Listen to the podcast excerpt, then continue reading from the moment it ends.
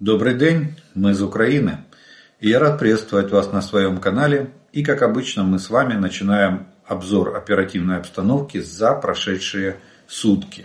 А сегодня у нас на календаре 20 февраля.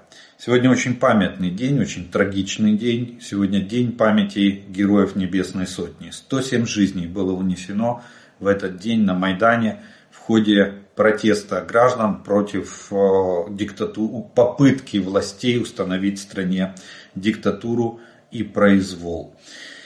Э, десять лет прошло, казалось бы, вроде вчера было все это, а уже прошло 10 лет. И сегодня еще одна есть тоже не совсем, я бы сказал, э, не совсем хорошая дата. Это годовщина начала оккупации Крыма. В этот день зеленые человечки начали, а, начали расползаться как тараканы по украинскому Крыму. И с этого практически начался захват Крыма российскими войсками. Вот такой сегодня серьезный и траурный день. День героев Небесной Сотни. Ну а мы с вами продолжаем. Война продолжается, жизнь продолжается. И я сегодня, мы подводим итог суточному марафону. Я ну, просто поражен актив, вашей активностью. Огромные вам слова благодарности за то, что вы так откликнулись. А, мы взяли примерно суточ, суточный срез и на, на данный момент а, в результате вашей активности и доброты собрано в иностранной валюте 8306 Э, тут все включается. Доллары, евро, канадские доллары, австралийские доллары. Это такая география. Вот. В, гривне, в гривнах было собрано 867 928 гривен. Вот такая вот сумма. Если перевести по сегодняшнему курсу Национального банка Украины всю валюту в гривну, то общая сумма сбора за 24 часа составила 1 миллион 183 556 гривен. Вот такую вот огромную сумму. Для того, чтобы это было более понятно и э, чтобы это выразилось в тех э, дронах, которые, на которые эти деньги пойдут, то э, вот, это, вот этой суммы хватит для того, чтобы изготовить и передать нашим славетным бригадам 76 дронов.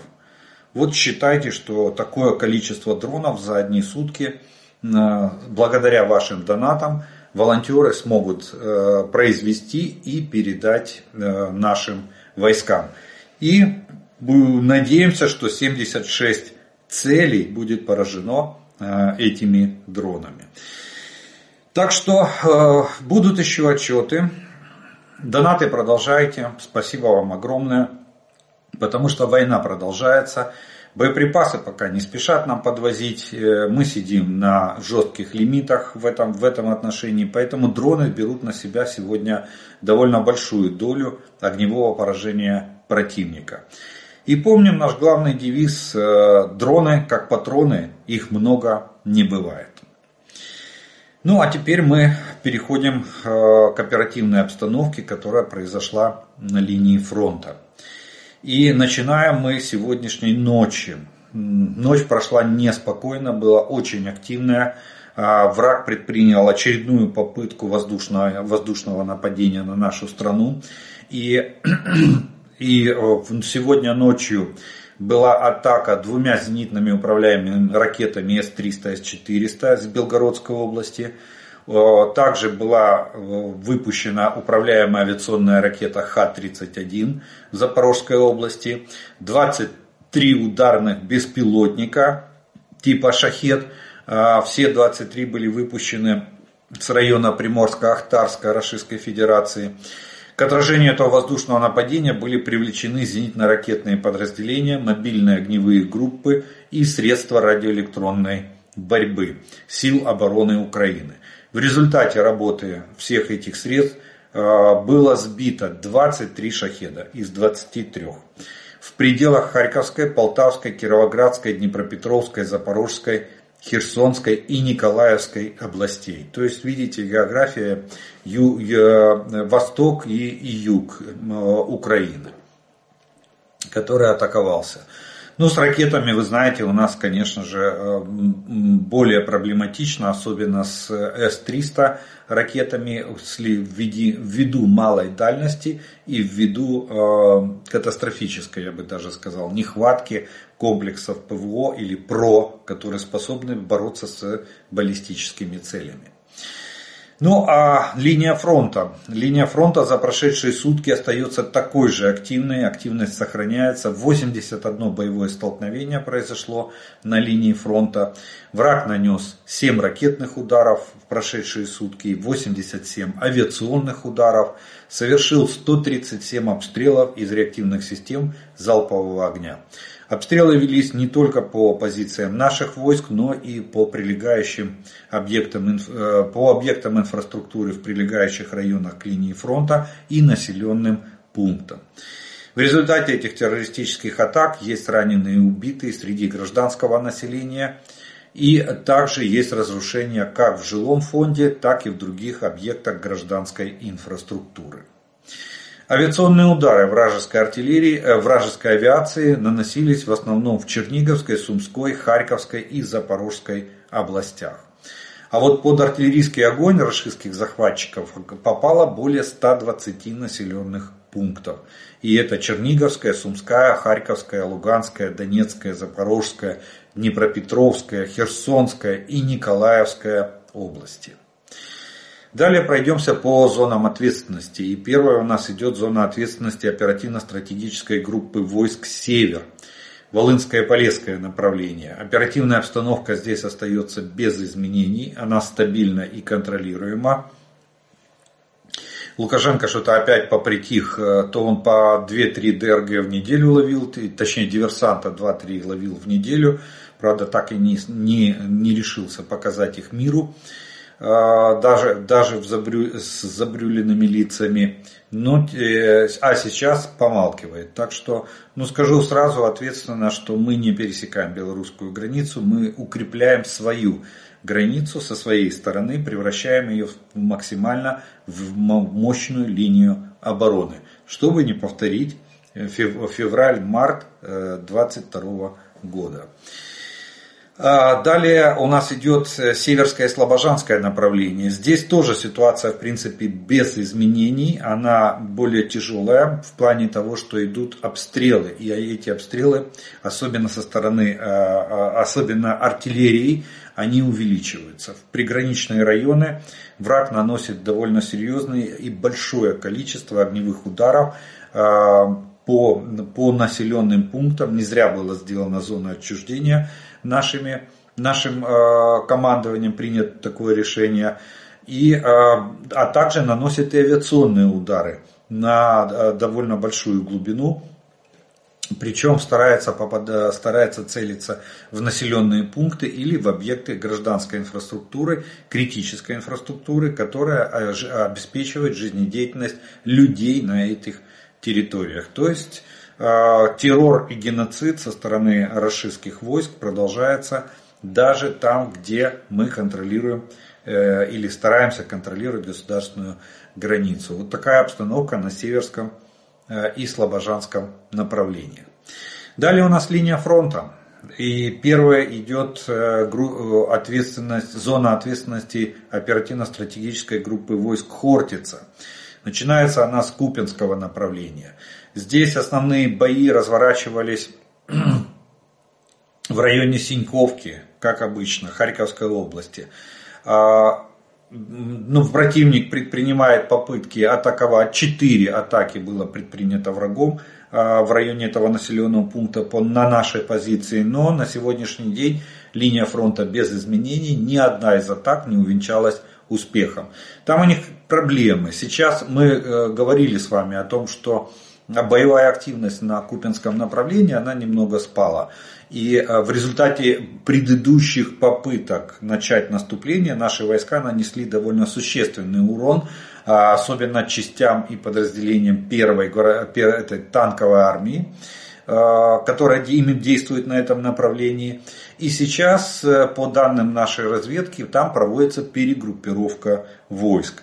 Они пытаются поменять местами, более свежие части поставить в первый эшелон. И мы ожидаем, как я уже говорил, мы ожидаем, что к концу недели возможно начало активных боевых действий, наступательных со стороны врага на Купинском направлении. Но на пока, вот видите, опять 4 атаки за прошедшие сутки. Все они безуспешные. Лиманское направление. Тут противник э, при поддержке авиации э, 6 раз атаковал наши, э, наши подразделения. В основном атаки производились в районе Тернов и Белогоровки. А, а вот на южном, на южном фланге лиманского направления в районе населенного пункта Веселого. Противник, к сожалению, имел частичный успех. Там немножко им удалось продавить нашу оборону, и наши войска оставили несколько позиций. Но здесь понятно, кстати, вот тут надо отметить, что, видите, западные э, издания New York Times написало 5 основных направлений – при этом как-то забыли, они э, забыли лиманское э, направление, точнее не, даже не столько лиманское, а сколько город э, Сиверск а, который вот Сиверский, Сиверский плацдарм, большущий плацдарм, который мы отбили в ходе, в ходе летней, осенней кампании 2022 года, так называемая Харьковская операция. И, соответственно, и, соответственно, мы его удерживаем, и враг пытается, вот веселое, это ж как раз э, на юге от Сиверска, и в направлении Сиверска они пытаются прощупывать нашу оборону. Тут тоже надо, на мой взгляд, включить Сиверск, Сиверский выступ в группу риска. А противник тоже может попытаться его, э, его срезать. Далее идет Бахмутское направление. Тут силы обороны Украины отразили 14 атак. Тут довольно высокая боевая активность со стороны врага. Они продолжают пытаться а, пытаться развить успех. Они вот в районе Ивановского на прошлой неделе имели частичный успех, чуть-чуть продвинулись в направлении Часового Яра. Ну а сейчас основные бои -то также точатся возле Ивановского, Богдановки, Клещиевки и Андреевки. Э, но на, за прошедшие сутки силы обороны отразили все атаки противника, все 14 атак, предпринятых врагом, э, нанесли ему существенный урон, и враг отступил на исходные рубежи. Линия фронта на Бахмутском оперативном направлении остается без изменений. Далее у нас идет зона ответственности оперативно-стратегической группы войск Таврия. И начинается она с Авдеевского направления. Я так понял, оставляет генеральный штаб пока это название, поэтому мы тоже апеллируем таким же названием. Но здесь э, основные бои уже точатся в районе э, Северного, Первомайского, Невельского и Ласточкина. Они пытаются развить успех, точнее они, они пытаются продолжить наступательные действия, развить тот успех, который они а, которые они получили в результате штурма а, Авдеевки и захвата этого населенного пункта. Но, видимо, силы и средства довольно сильно поистощились. Мы очень хороший нанесли урон врагу. Я вам вчера зачитывал потери на Авдеевской операции российских войск. В среднем да, цифра говорит о том, что статистика говорит о том, что до 40-50% а, потеряли некоторые части, поэтому они пытаются, и даже у них был частичный успех в направлении Ласточкиного, но э, на сегодняшний день это, эта попытка продвижения купирована нашими войсками, враг остановлен и даже я скажу, что неплохо разгромлен. Последняя попытка наступать, это было вчера, Э, расисты полезли на наши позиции силами 6 брони, э, бронеобъектов, 6 БМП и 1, 7 бронеобъектов, 6 БМП и 1 танк.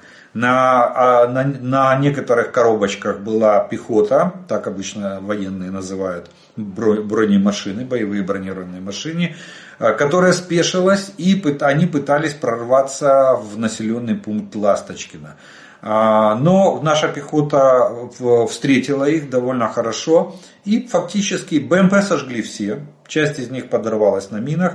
Часть были сожжены с помощью FPV дронов, кстати, на которые я вас просил, и вы так, так хорошо задонатили. Вот. А, часть была, очевидно, подбита средствами, другими средствами противотанковыми. Единственный, кто сумел уйти с этого поля боя, это вот этот э, рашистский танк. Э, он скрылся, бросив, кстати, э, бросив пехоту. Ну а пехоту уже уничтожали наши, наши, наши беспилотники и дроны Камикадзе. Ночью тоже была попытка прорваться в населенный пункт. Это была, скорее всего, разведгруппа, несколько человек. Но попытка была, с их стороны, была крайне неудачная. Они, э, их вычислили и, бы, и группа была уничтожена. Поэтому Ласточкина находится полностью под нашим контролем. Враг остановлен на подступах к населенному пункту. И, в принципе, наши войска здесь держат, э, довольно, довольно хорошо держат оборону. Далее у нас идет Маринское направление. Вот здесь э, сейчас это самое горячее направление из всех оперативных, которые были. Ну, оно как и занимало второе место по боевой активности, так вот теперь с, с, э, с снижением боевой активности врага на Авдеевском направлении Маринка стала номер один. Здесь силы обороны продолжают сдерживать врага недалеко от Георгиевки, Победы, Новомихайловки. 21 э, атаку предпринял враг на наши позиции за прошедшие сутки на Марьинском направлении. Все 21 атака были отбиты нашими войсками. Враг, понеся потери, откатился на исходные рубежи. Мы здесь прекрасно понимаем, что я вам объяснял, что здесь они пытаются сделать вклинение для того, чтобы зайти с севера на Угледар. Это опять же к угледарскому Э, к вопросу по угледарскому выступу. Они тоже хотят его срезать. Но это как бы вот второе место, э, где они пытаются, сегодня пытаются активно. Это Лиманское направление, оно активизировалось. Маринское направление для того, чтобы срезать угледарский выступ. И третий такой активный район, это будет Запорожское направление. Ну, до него мы еще сегодня дойдем. А вот на Новопавловском направлении э, здесь враг одна, совершил одну попытку атаки наших позиций в районе Старомайорского и больше от боевой активности не применял. Ну, видите, урок прошлого года, когда под Угледаром мы там, помните, там больше ста единиц техники было сожжено в одном бою. Такое можно назвать э, э, сражение, сражение на, в броне произошло. И с тех пор они э, в лоб Угледар не штурмуют. А наша бригада, которая обороняет Угледар, дала хороший урок рашистским оккупантам. Поэтому они пытаются зайти с Маринского направления, с севера, для того, чтобы обойти наши позиции и ударить и нанести фланговый удар по Угледару. Пока у них это не получается. Мы на Маринском направлении удерживаем те позиции, которые занимаем. Запорожское направление. Ну, вот здесь Работинский плацдарм. Это и они, видите, периодично в районе Вербового они по предыдущие несколько суток попытались, а, да, имели частичный успех, прорвали нашу оборону, но этот прорыв купирован, и э, сейчас наши войска занимаются вопросом его ликвидации. А, а они сразу же, ну, качели. В Вербовом не получилось э, продвинуться дальше, они перебросились на Работино. Перед этим в Работино были попытки прорыва, даже некоторые штурмовые группы, я вам рассказывал, зашли в населенный пункт, были уничтожены. Наши даже взяли в плен э, вот этих атакующую рашистскую пехоту, э, они пополнили обменный фонд нашими рашистскими военнопленными. Вот. И сейчас то же самое. Они сейчас 11 атак они предприняли возле населенного пункта Малиновки и в районе населенного пункта Работино. Но ни одна из попыток, вражеских попыток не увенчалась успехом. Враг, э, э, враг понес потери и отступил на, на исходные рубежи. Появились кадры, к сожалению, очередного военного преступления, совершенного российскими солдатами, когда два наших военных попали, попали в окружение и вынуждены были сдаться в плен врагу. Они вышли с поднятыми руками. Э, судя по видео, их заставили вылезти из окопа. Они вылезли из окопа их расстреляли. Вот, такая, вот так вот э, подло и вот так вот э, бесчеловечно ведут себя российские оккупанты. Еще одно, еще одно военное преступление, кстати, оно не имеет срока давности. То есть эти люди, которые открыли огонь по а, пленным или по военнослужащим, которые лишены возможности оказывать сопротивление, так гласит международное право, а, совершили преступление и оно не имеет срока давности. То есть даже на смертном одре их можно предать суду за совершенное преступление. Ну что ж, э, в этом... Далее у нас с вами идет зона ответственности оперативно-стратегической группы войск Одесса, и это Херсонское направление. Здесь а, ситуация остается без изменений, она довольно тяжелая, потому как штурмы наших, нашего плацдарма на левом берегу не прекращаются, и расисты пытаются нас сбросить с левого берега, ничего у них не получается.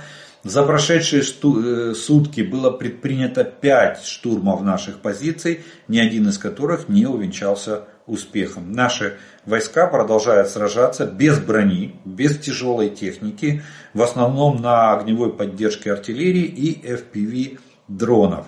А, на этом держится плацдарм. Плацдарм наращивает боевые потенциалы, наносит довольно ощутимые потери противнику, перемалывая его группировку войск и, и при этом удерживает плацдарм.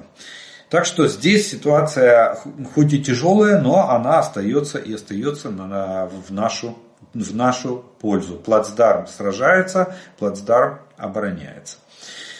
Ну а Далее у нас прошедшие сутки наша авиация сил обороны Украины нанесла 10 ударов по районам сосредоточения личного состава и техники врага. А, один удар по пункту управления войсками, 10 удар, а, ударов по зенитно-ракетным комплексам противника. Также силами и средствами противовоздушной обороны Украины уничтожено 23 ударных беспилотника типа Шахет-136-131.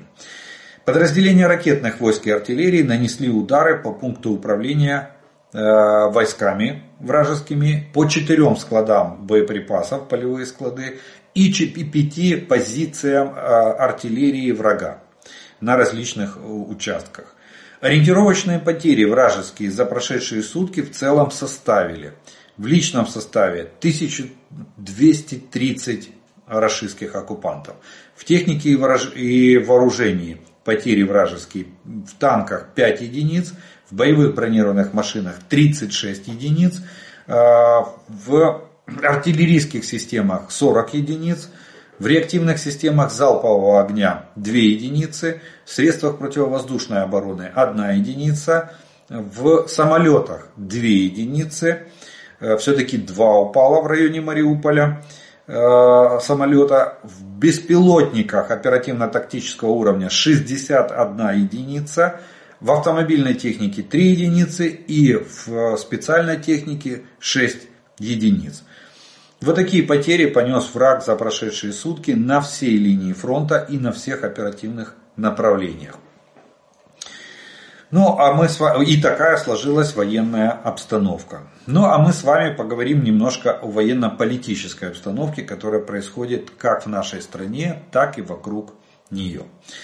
Итак, э, помощь пришла э, ну, вообще откуда не ожидали. Хотя, э, хотя Япония и стоит на твердых позициях поддержки Украины и оказывала нам неоднократно помощь, но в таком размере, ну, честно говоря, это был очень приятный сюрприз. Япония предоставит Украине помощи на 12,1 миллиарда долларов. Об этом заявил премьер-министр этой страны в ходе встречи с нашим премьер-министром.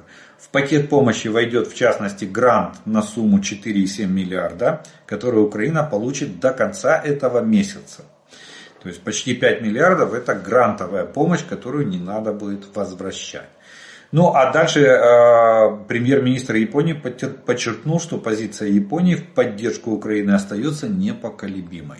Плюс я напомню, что Япония недавно изменила свое законодательство в плане передачи и продажи вооружения, и сейчас они э, расширили свои возможности по продаже оружия. И Япония через Соединенные Штаты э, предоставляет нам ракеты к системам Patriot.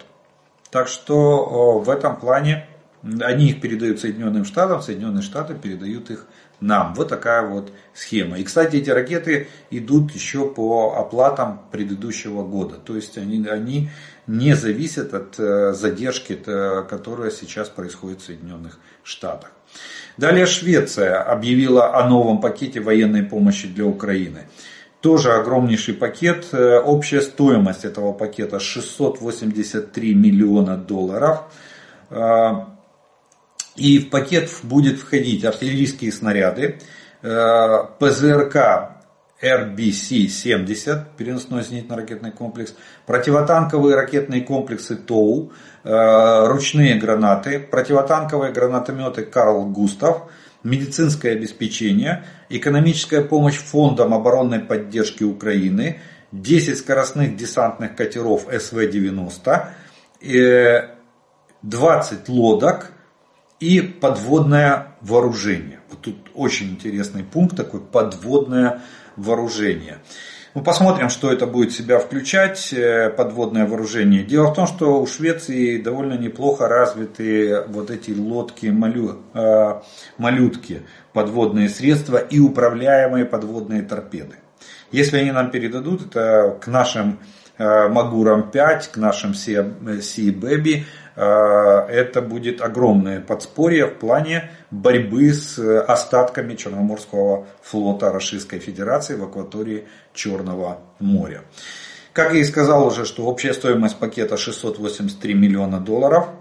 И Швеция также инвестирует 385 миллионов долларов из этого пакета в совместную шведско-датскую инициативу по передаче Украине боевых машин пехоты СВ-90. Ну, еще, еще ее называют легкий танк. Там довольно грозная пушка э, на этом БМП, и она показала себя довольно, довольно неплохо себя показала на поле боя в качестве живучести самой машины и э, обеспечении безопасности и живучести экипажа, который в ней находится. Так что, видите, мы еще половина, а, половина этой, этого пакета это будет а, передача нам боевых машин пехоты СВ-90 шведских. Далее, а, не совсем хорошая новость, это Эквадор не отправит оружие Украине. То, что говорили там танки, бронетранспортеры, вертолеты были, боеприпасы к ним – ну, вмешалась, как всегда, РФ вмешалась и здесь. Э, они держат очень, они очень боятся передачи нам э, любых видов вооружений, поэтому, видите, держат руку на пульсе и стараются в, воткнуться в, любой, в любую поставку вооружений для нашей страны.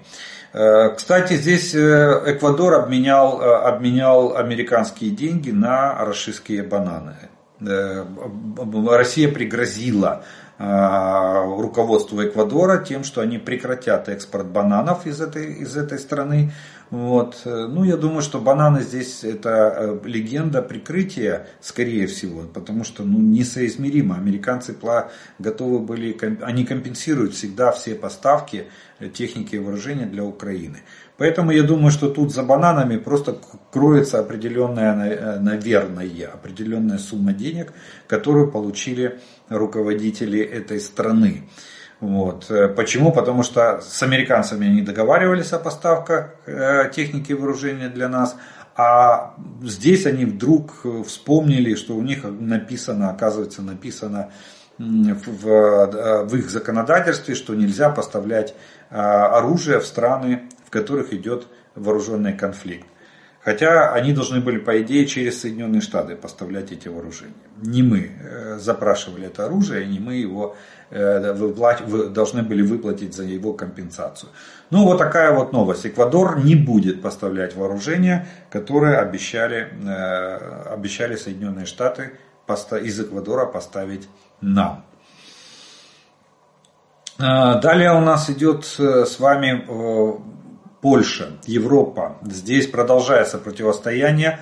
Граница на сегодняшний день полностью закрыта. Остановлено даже железнодорожное сообщение. Причем э, польские протестующие даже вскрыли один вагон и высыпали там, э, ну, в нем действительно находилось зерно. Но самое интересное, что этот эшелон шел не в Германию, а не в Польшу. Он шел транзитом по польской территории. Интересно, польская полиция накажет. За фуры наказали. Там привлекают сейчас к ответственности те, кто высыпал зерно из наших, из наших фур на асфальт. Здесь то же самое. Я думаю, что это Э, не знаю, как оно классифицируется, административное или уголовное, э, этот самый проступок. Но я думаю, что наказание за нарушение, э, за такие нарушения должны понести те, кто высыпал, я имею в виду зерно. А вообще, конечно, протест очень такой разгорелся не на шутку. Они, они ставят нам ультиматум, изменяйся или, или ничего не будет. То есть требуют э, реакции со стороны, самое, и самое главное, со стороны Украины, а не со стороны Брюсселя. Хотя э, все льготы, предоставленные на перевозки и на закупки зерна, э, они предоставлены Европейским Союзом. Вот. Поэтому Украина как бы действует тут в рамках, в рамках договоренностей Э, с, с Европой. Вот, а, не, а, не конкретно, а не конкретно с Польшей. Ну вот так вот, переходы все э, транспортные закрыты, в том числе железная дорога за, закрыта сегодняшнего дня. Они до апреля месяца планируют свою акцию протеста. Но я напомню, что э, там э, э уши-то торчат э, как говорят, из-под сетей дезинформации торчат уши сущности.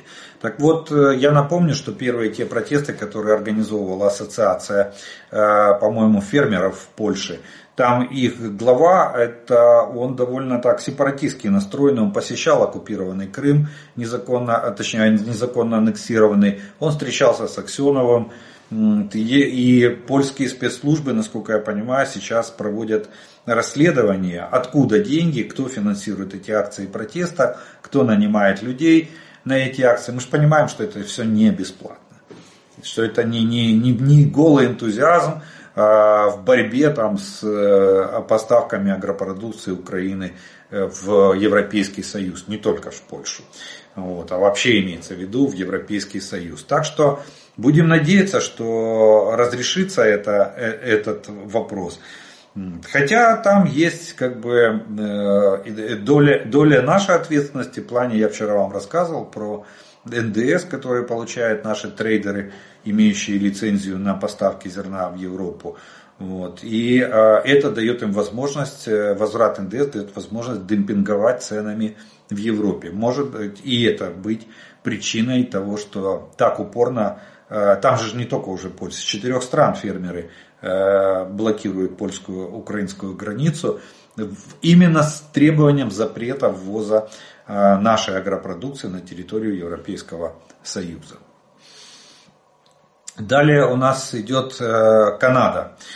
Канада, Канада решила передать нам 800 беспилотников. Это разведчики, кстати, одни из лучших дроны. Э, и этот э, пакет помощи и пакет военно-технической помощи э, Канада сформировала.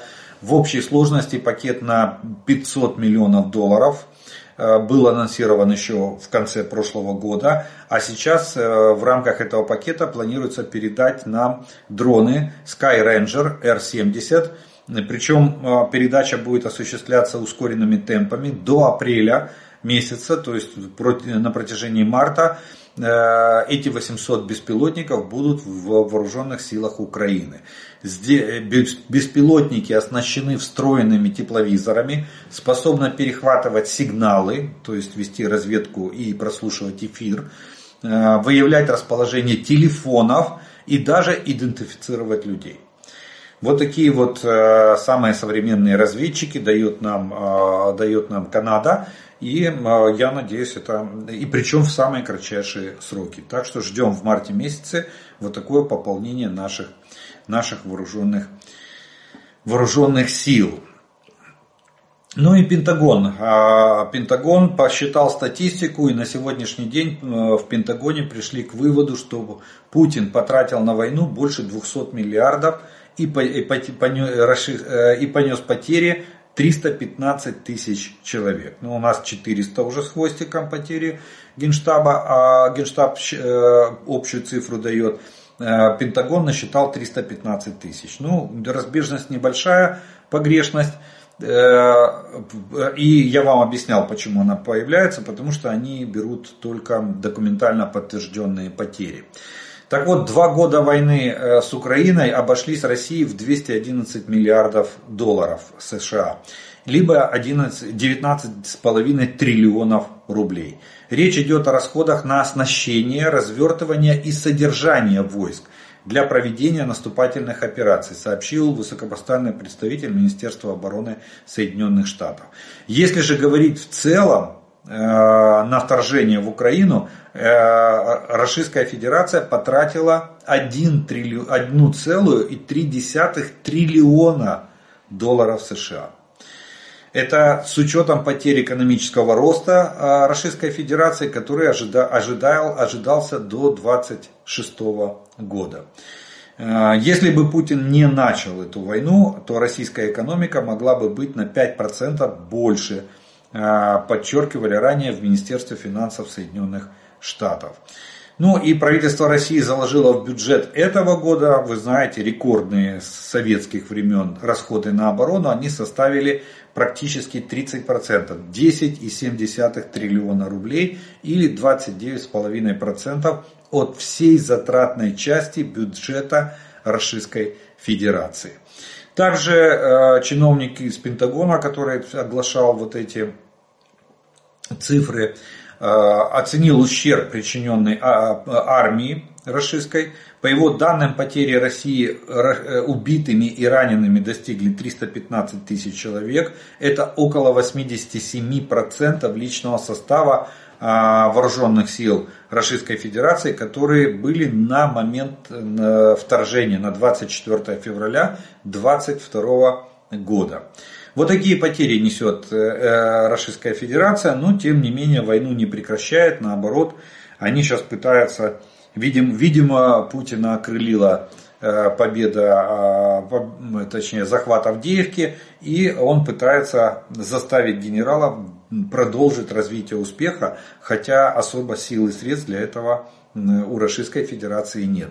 Как отмечают э, аналитики института, Американского института изучения войны. Ну, например, они говорят, что темп российских э, наступательных операций под Авдеевкой резко замедлился после захвата самой Авдеевки расистами. Официальный представитель таврийских группировок войск э, э, наш Дмитрий Лыховский сообщил 19 февраля, что количество российских атак на Авдеевском направлении за последние сутки значительно сократилось.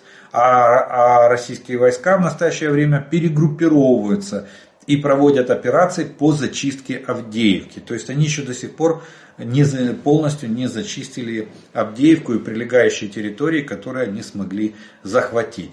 Также отмечается, что в районе Авдеевки э, значительно снизилась активность э, рашистских обстрелов и э, применения авиации.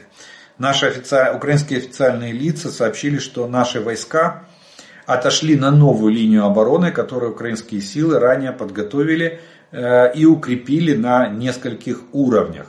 Российским войскам, вероятно, придется сделать оперативную паузу перед возобновлением значительных наступательных операций на Авдеевском направлении. Или придется перебросить в этот район дополнительные подкрепления с других участков фронта, чтобы не допустить кульминации операции под, э, не допустить, чтобы не допустить кульминации операции под Авдеевкой. У российских сил есть резервы для такого усиления на других участках. Но никаких признаков того, что их перемещают, в настоящее время нет. Вот такая вот э, ситуация э, складывается, ну, в частности, на Авдеевском оперативном направлении э, в результате проведенных, проведенных боевых действий. Ну, я скажу так, в результате на проведение нами оборонительной, Авдеевской оборонительной операции. Ну и несколько новостей из-за поребрика, которые нельзя обойти. Очень они довольно интересные и содержательные. Первое. Нашлась очередная ракета-потеряшка Х-101 в Еланском районе Волгоградской области. Кстати, э, все чаще и чаще, это уже, по-моему, восьмой случай падения э, ракет. Причем, судя по фотографиям, которые распространили в социальных сетях, в том числе и местные жители, эта ракета взорвалась. Она не долетела до, до цели в Украине и решила взорваться, упасть и взорваться на территории своей родины, Российской Федерации. Так что очередная Э, очередная ракета-потеряшка найдена в Волгоградской области.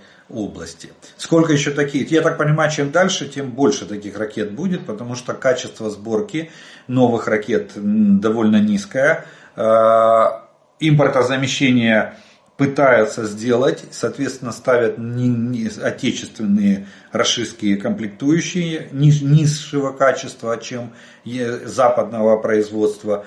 Ну и об, или достают самые старые ракеты э, из э, глубины складских запасов, которые, естественно, в техническом состоянии являются либо неисправными, либо на пределе э, технической исправности, а в полете дают отказ. Вот такая вот. И э, еще одна новость. Э, вот это, наверное, можно сказать даже вишенкой на торте сегодняшнего, сегодняшнего раздела. Э, количество дезертиров в армии Российской Федерации выросло в 10 раз на протяжении 23 года. Число желающих дезертировать из рядов российской армии в Украине за год выросло в 10 раз. Об этом сообщили в проекте «Идите лесом». Есть такой проект, который помогает россиянам избежать участия в войне. Э, если в январе 23 года в организацию обратилось 28 дезертиров э, за помощью чтобы они помогли им решить эти вопросы, то в январе 24 года, года а, было уже 284 обращения. Или на 914% больше, чем год назад. То есть в 10 раз. Дезертиры составили 36% от всего числа обратившихся в, за помощью в эту организацию «Дети леса» в прошлом месяце, из них 30% это были мобилизованные, 50%, внимание, контрактники.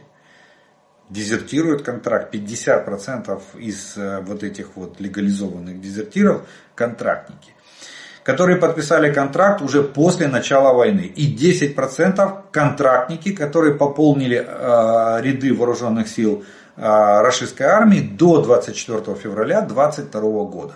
Еще 10% пришлось нам на всех остальных. Возможно, срочники, возможно, какие-то другие, другие категории военнослужащих российской армии. Ну, вот такая вот э, статистика. И причем это, ну, можно сказать, э, э это та вершина айсберга, которую мы видим.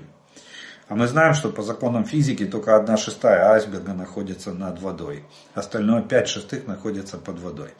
А, так что я думаю, что реальная картина намного, намного страшнее, намного хуже. Но если, если российское командование э, формирует сводные бригады и заводит их на Росгвардии, и заводит их на территорию, на оккупированную территорию Украины для борьбы, для отлова и борьбы с дезертирством. А, то можете представить, каковы масштабы, а, если брать всю, всю группировку российских войск, а она сегодня насчитывает примерно 460 тысяч человек. Так что вот такая, вот такая вот военная и военно-политическая обстановка сложилась на линии фронта и в нашей стране и вокруг нее. На этом мы с вами первый раздел нашего обзора закончим. Я по традиции делаю паузу. Вас по традиции приглашаю подписаться на мой канал, кто еще не подписан. Кто смотрит это видео, поставьте ему лайк, пожалуйста, для того, чтобы его могли увидеть как можно больше человек. И через некоторое время мы с вами продолжим.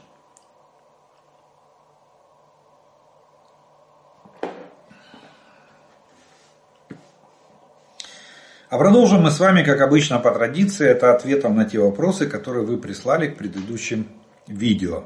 И первый вопрос сегодняшнего дня прозвучит следующий.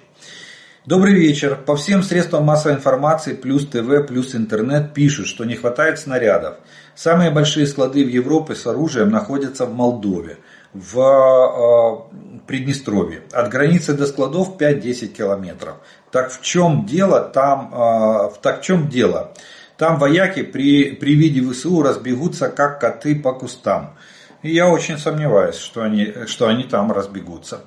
Э, смотрите, во-первых, это чужое государство. Без, мы уже говорили, вопрос Приднестровья и в том числе и вопрос этих складов очень тяжело решить, потому что это вопрос международного права. Нам надо, надо, надо обращение, официальное обращение от Молдовы для того, чтобы э, что они просят нас помочь в решении этого вопроса. Допустим, в разоружении э, незаконных бандформирований или вооруженных формирований, которые находятся на их территории в районе э, Приднестровья. А, тогда, а тогда уже после этого мы будем решать вопрос, допустим, передачи этих боеприпасов на, в пользу вооруженных сил Украины или сил обороны Украины. А, также не забывайте, что эти, эти склады самые старые по возрасту. Там снаряды еще лежат с советского Союза. И никто их не обновлял, никто их не освежал. Так что там очень старые боеприпасы, да, к артиллерийским системам э, советского образца. Кстати, как артиллерист скажу, что там есть э, даже э, такие уникальные снаряды. Это для систем 2С5, там есть снаряды повышенного могущества.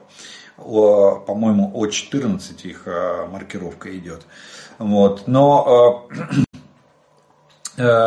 но и еще один момент. Э, кто вам сказал, что эти склады могут быть не заминированы на сегодняшний день? В случае попытки их захвата они могут быть взорваны.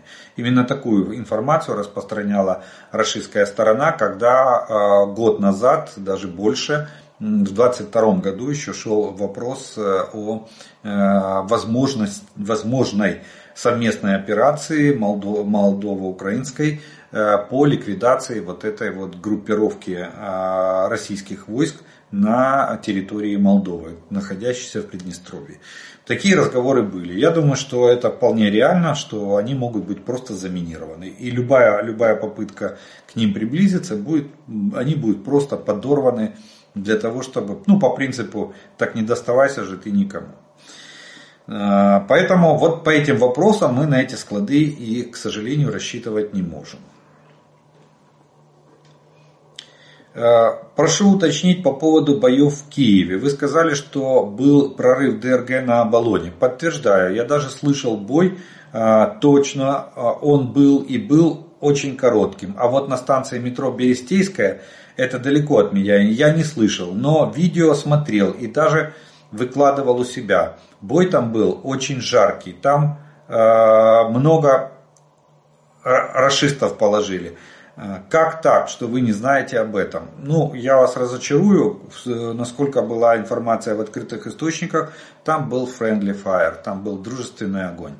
Не, э, не, разоб, не разобравшись, и, кстати, до сих пор идет судебное разбирательство, уже разбирательство в суде э, по наказанию виновных в этом, э, в этом боестолкновении. Так что не было там, я не знаю, откуда вы взяли, что там положено много Э, много расистов. Нет, там было боестолкновение между э, нашими различными, э, различными силовыми, я бы так даже сказал, структурами. Вот. Погуглите, есть информация в открытых источниках о бое на о боестолкновении на Берестейской. Поэтому, кроме Оболони, больше никаких боевых действий на территории Киева, слава богу, не велось. Далее, получается, следующий вопрос. Получается, что на, на настоящий момент резервов Украины никаких нет, так как третья штурмовая задействована под Авдеевкой. Тогда же, э, тогда как же ситуация будет складываться дальше? Запорожцам нужно готовиться к оккупации? Ответьте, пожалуйста, на волнующий вопрос. Спасибо за ответ. Слава Украине. Героям слава. Кто вам сказал, что ну да, третья штурмовая заходила в Авдеевку, третья штурмовая вышла из Авдеевки. Она как была та, та, э, в резерве, так может сегодня и оставаться. И кто вам сказал, что у нас кроме третьей штурмовой нет никаких резервов. Кстати, на сегодняшний день э, обстановка на фронте, она хоть и тяжелая, И враг пытается атаковать, я вам уже объяснял это, что они, на мой взгляд, пытаются проводить ну, своеобразную разведку боем. Они давят одновременно на пяти оперативных направлениях.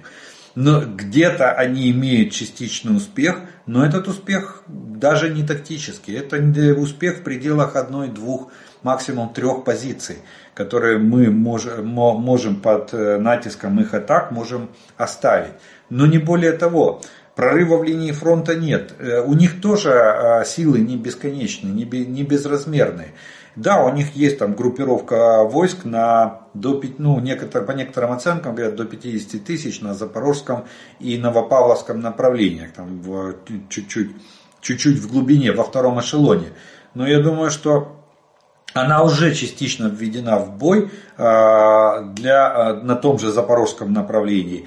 Вот, частично уже введена в бой.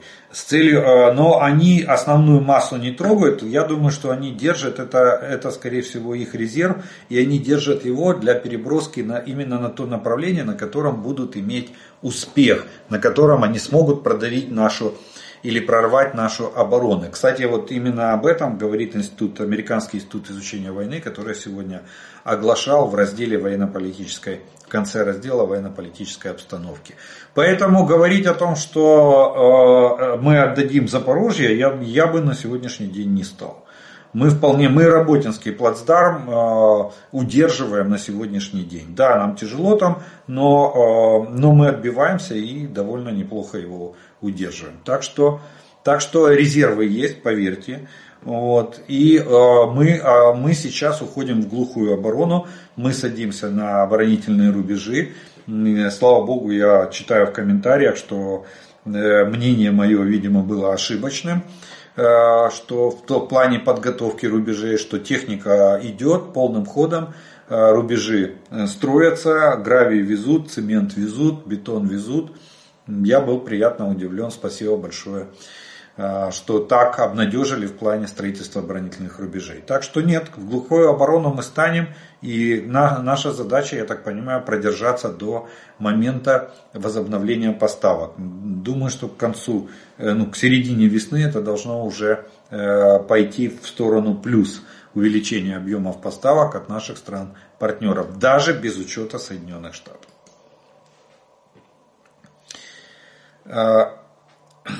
Е, пане Олеже, може орки лізуть через так звані е, вибори на Раші, щоб хоча б якусь е, побіду Путіну презентувати, а може через те, що ми зараз у уразливі по зброї, немає літаків F-16 та проблеми з мобілізацією, може вони зараз намагаються скористатися моментом.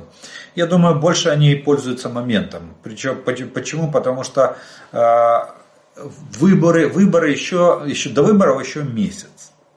Целый месяц. 15 числа начинается там, не, 17 числа начинается голосование, марта. И поверьте, к 17 марта Авдеевка уже будет э, исторической хроникой. Она уже не будет играть той, той, той роли, э, как они, национального подъема, как ожидает Путин, или как он, хотел, и как он хотел.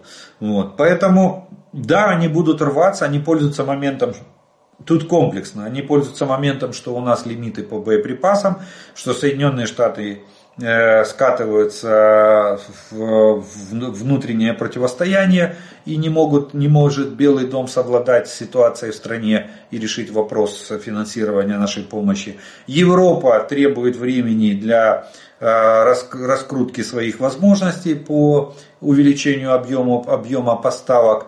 Э, техники и вооружения для Украины. Ну, а, и соответственно, соответственно, расисты пытаются максимально, максимально будут пытаться захватить, э, захватить ту территорию, которую они огласили. У них же э, оглашено, что 4, 4 области они включили якобы в состав Российской Федерации. Вот, скорее всего, они эти 4 области и будут пытаться захватить, хотя бы в административных границах. Вот такой, а, именно такой момент сейчас и а, происходит.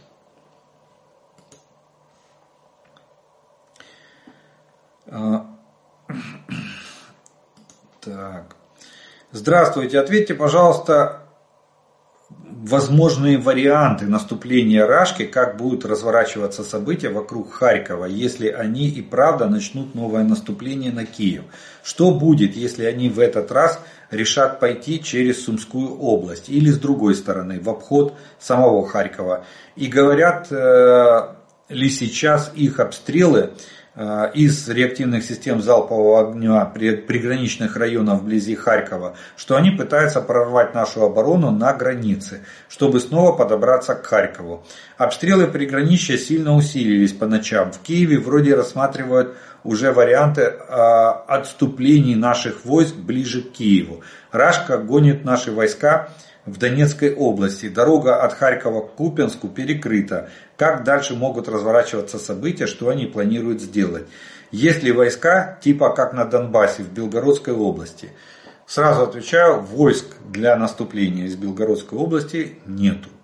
У Российской Федерации нету. Там, кстати, есть одна особенность. Вот тут они строят рубеж обороны в Белгородской области. И причем они его делают глубоко эшелонированным. И при этом э, есть, сейчас выявляется такая особенность, что э, очередной рубеж обороны, какой у них там будет, второй или третий, они строят за Белгородом. То есть они, они, они пытаются защитить там трасса Ростов, э, федеральная трасса. Так вот, они строят рубеж обороны перед этой трассой, чтобы ее защитить от возможного прорыва наших войск. А Белгород они уже э, не берут. Э, первый рубеж обороны перед Белгородом, а следующий рубеж обороны за Белгородом. Вот так они располагают рубежи, рубежи обороны на сегодняшний день. Там э, я рассказывал, но повторю еще раз, что на сегодняшний день Курская, Брянская и Белгородская область 22 тысячи войска на три области. Да, они, они притянули туда артиллерию, в том числе и реактивную, да, обстрелы увеличиваются. Э, и именно поэтому гражданское население из приграничных районов мы э, эвакуировали, чтобы они не наносили. Никто войска отводить не будет. Мы там строим линии обороны вдоль границы, мы превращаем границу в неприступный рубеж. А, я помню цифру, что генерал Наев, э, который руководил этим участком, был ответственный за этот участок, говорил, что у нас на северных рубежах полмиллиона мин установлено. То о каком вторжении может идти речь? Это первое. Второе, если, если Российская Федерация начнет накапливать группировку, а для прорыва на границе надо будет, ну, как минимум 100-тысячную группировку, как минимум 2-3 полевых армии надо будет общевойсковых собрать для того, полноценных, для того, чтобы э, вклиниться в нашу, в нашу оборону. Мы, во-первых, мы это сразу увидим. Сегодня каждое перемещение батальона и выше фиксируется нашей разведкой. Нашей или разведкой наших партнеров. И мы, и мы прекрасно владеем этой ситуацией. Вот. Поэтому говорить о том, что там э, на сегодняшний день, вот повторю слова наших разведчиков и, э, и слова Генштаба, о том, что мы не наблюдаем формирование ударных группировок российских войск на Слобожанском и Сиверском оперативных направлениях. То есть как раз вот в эти, эти три области. Мы не наблюдаем там больших группировок войск. Есть войска прикрытия госграницы. Есть артиллерия, которая ведет изнурительный или беспокоящий огонь по нашей территории, стараясь нанести максималь, максимальный ущерб. Кстати, я вам скажу, почему-то усилились. Потому что они боятся, они катастрофически боятся, что если мы перекинем более-менее свежие войска с северского и слобожанского направления на Донбасс, то, то тогда они, они не, не мы будем в обороне стоять, а они будут в обороне стоять. И именно по этой причине они увеличивают количество обстрелов, чтобы мы не могли снять оттуда войска. Но войска оттуда никто вглубь страны отводить не будет. И, кстати, на Донбассе, кроме э, Авдеевского плацдарма, а, там в общей сложности, по-моему, что-то около 10 квадратных километров мы потеряли. Враг захватил на сегодняшний день больше нигде.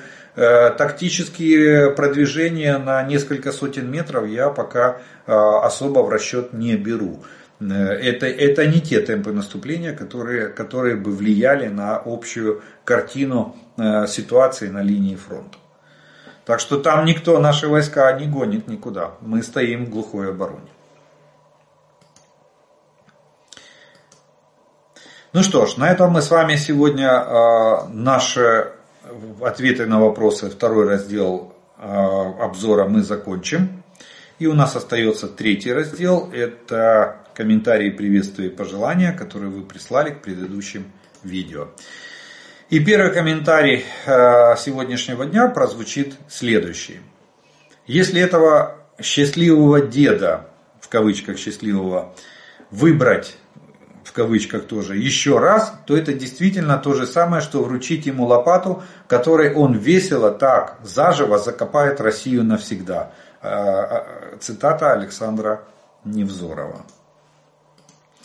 Казахстан с Украиной. Олег, Трезуб берет, берет свое начало от князей Киевской Руси. Да, раньше. Раньше есть монеты более древних периодов, которые находили, и на них был изображен трезуб. Байден все передаст ближе к выборам, чтобы победить тирана и показать на, на выборах, как Америка и Европа помогли Украине во время, э, вовремя победить тварь и его кодла, чтобы победить на выборах и утвердиться в Европе опять. Украине только победы, мира и созидания. Победы над коррупцией – это основа. Слава Украине, слава свободным людям свободной страны. На подходе новые Атакмс и Таурус. Прекрасные средства отрезвления для вечно пьяного и мерзкого а, рабонаселения. Олег, перевод из американского банка не дойдет за 24 часа. На это нужно 3 рабочих дня как минимум. Ну, к сожалению, да, некоторые, некоторые банки работают именно с такой скоростью. Но я знаю, что есть современные платежные системы, которые в 24 часа переводят сумму. Все равно огромное вам спасибо. Даже пусть он малой скоростью идет 3 дня, главное, что вы э, не пожалели денег, задонатили на дроны для наших славетных бригад. На сегодняшний день 23 республиканства, э, республиканца, все умеренные, заявили, что не будут переизбираться осенью и уйдут в отставку. Все трамписты заявили обратное. Это все, что вам нужно знать о республиканцах. Вот и мне любопытно, как заставить Киев и лепить высотки в историческом центре. Э, техника есть. А как защищать страну, то используем советский хлам. Как так, Дмитрий? Эту войну запомнят, как один народ воевал за свою свободу, а другой за свое рабство.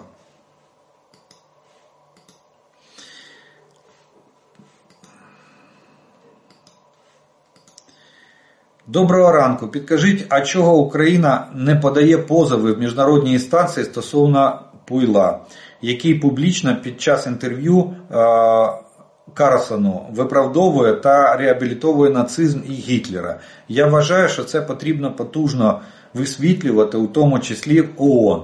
Тим більше, напевно ж, є санкції за вказану діяльність.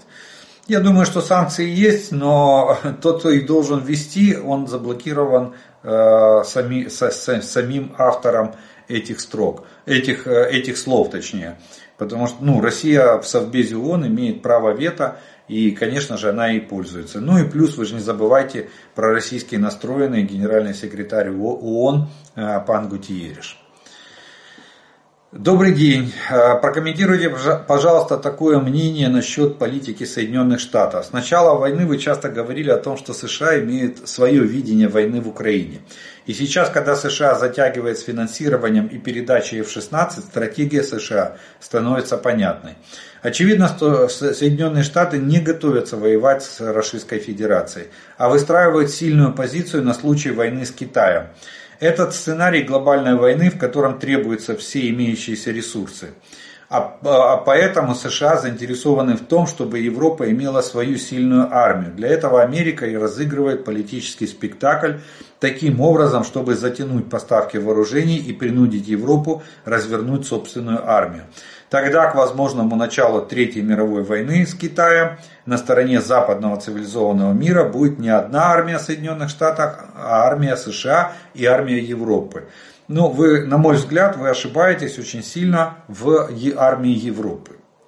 Европа не будет ни при каких условиях воевать с Китаем. У них очень неплохая торговля, они с Китаем 100% не будут договариваться. А вот Российская Федерация может продать себя подороже Соединенным Штатам и выступить в противостоянии США-Китай на стороне Соединенных Штатов.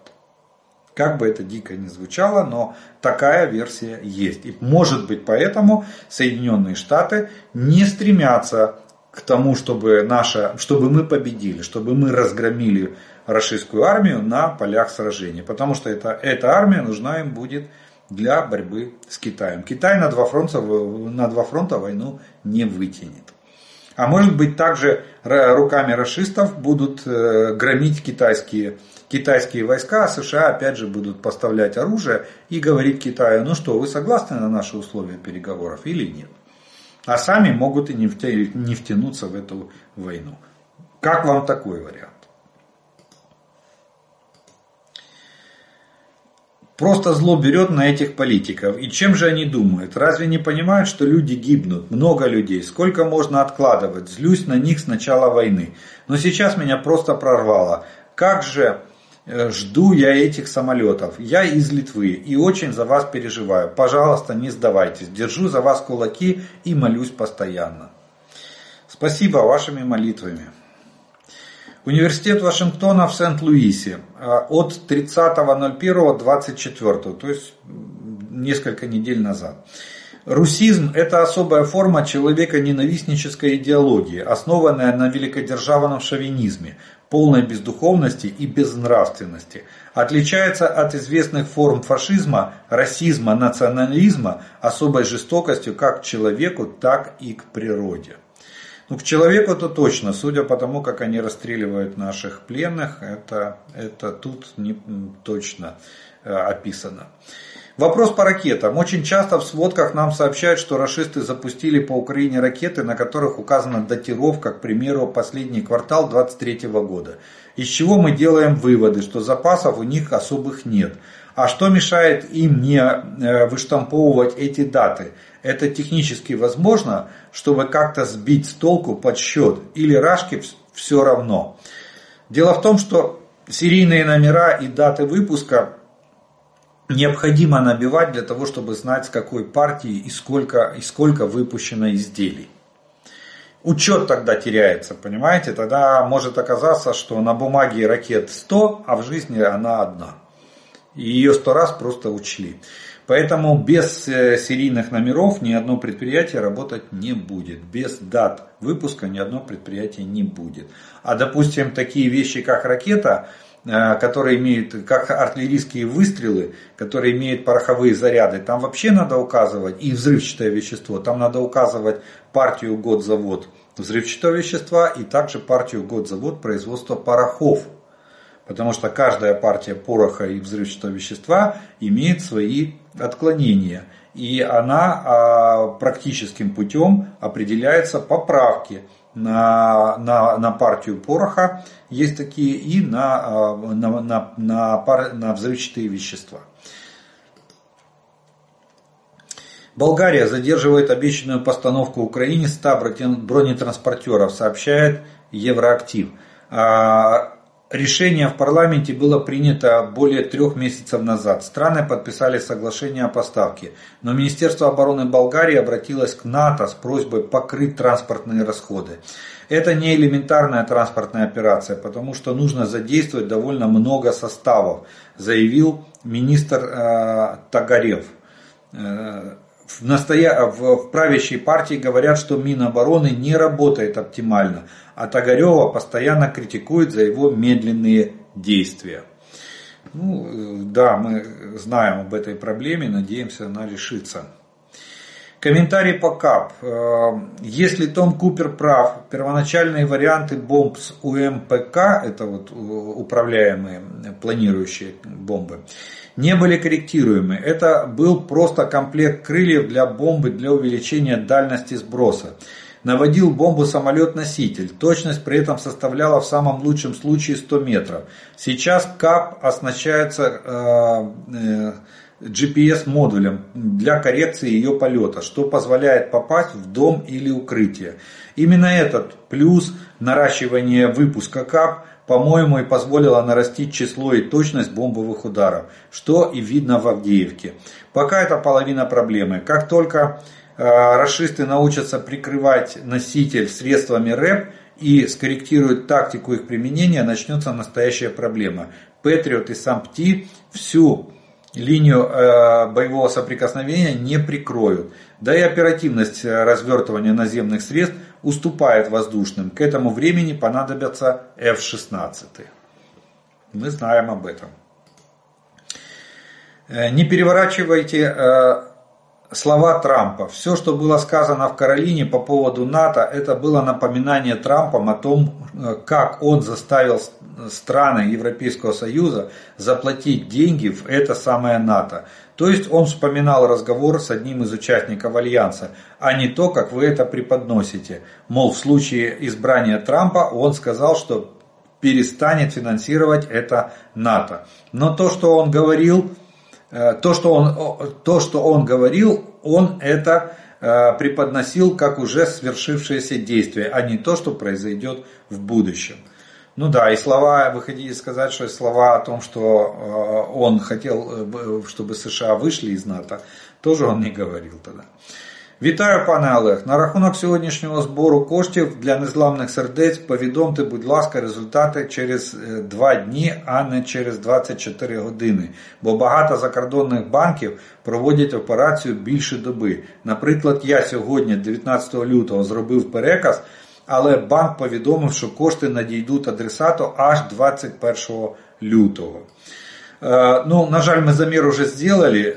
Поверьте, не пропадет ваш донат. И в конце месяца мы ожидаем от наших волонтеров отчет, как это было в конце предыдущего месяца, который будет оглашен на, в том числе и на моем канале и выложен на страничке в Фейсбуке фонда «Незламні серця». Так, може ще поміняти бруківку, дорогу зробимо, дорогу зробимо, серіал змінимо, ток-шоу знімемо, так так далі. Може це нам допоможе? Дорогие братья и кровные американцы, дайте нам вооружение списанное, мы вам дадим пшеницу, ячмень, кукурузу 150 лет на шару. Ну, даже такие экономические предложения звучат от зрителей.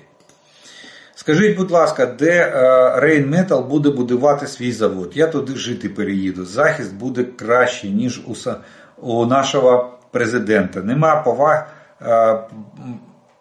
нема поваги до тих, хто не дбає про наших, про наших людей.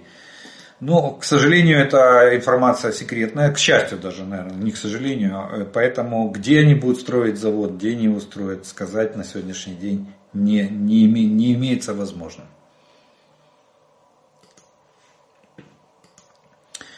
Душа розривається від подяки наших воїнів. Це ми вам без, безкінечно дякуємо, рідненькі.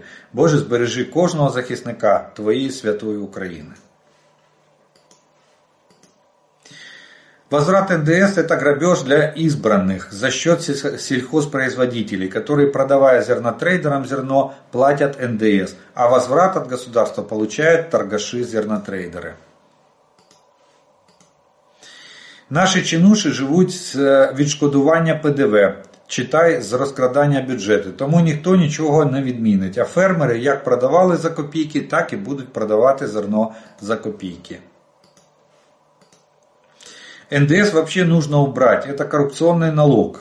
Как такое может быть, что зернотрейдеры, прочие экспортеры продают по дешевым ценам товар, берут 20% прибыли из бюджета, то есть забирают деньги простых налогоплательщиков.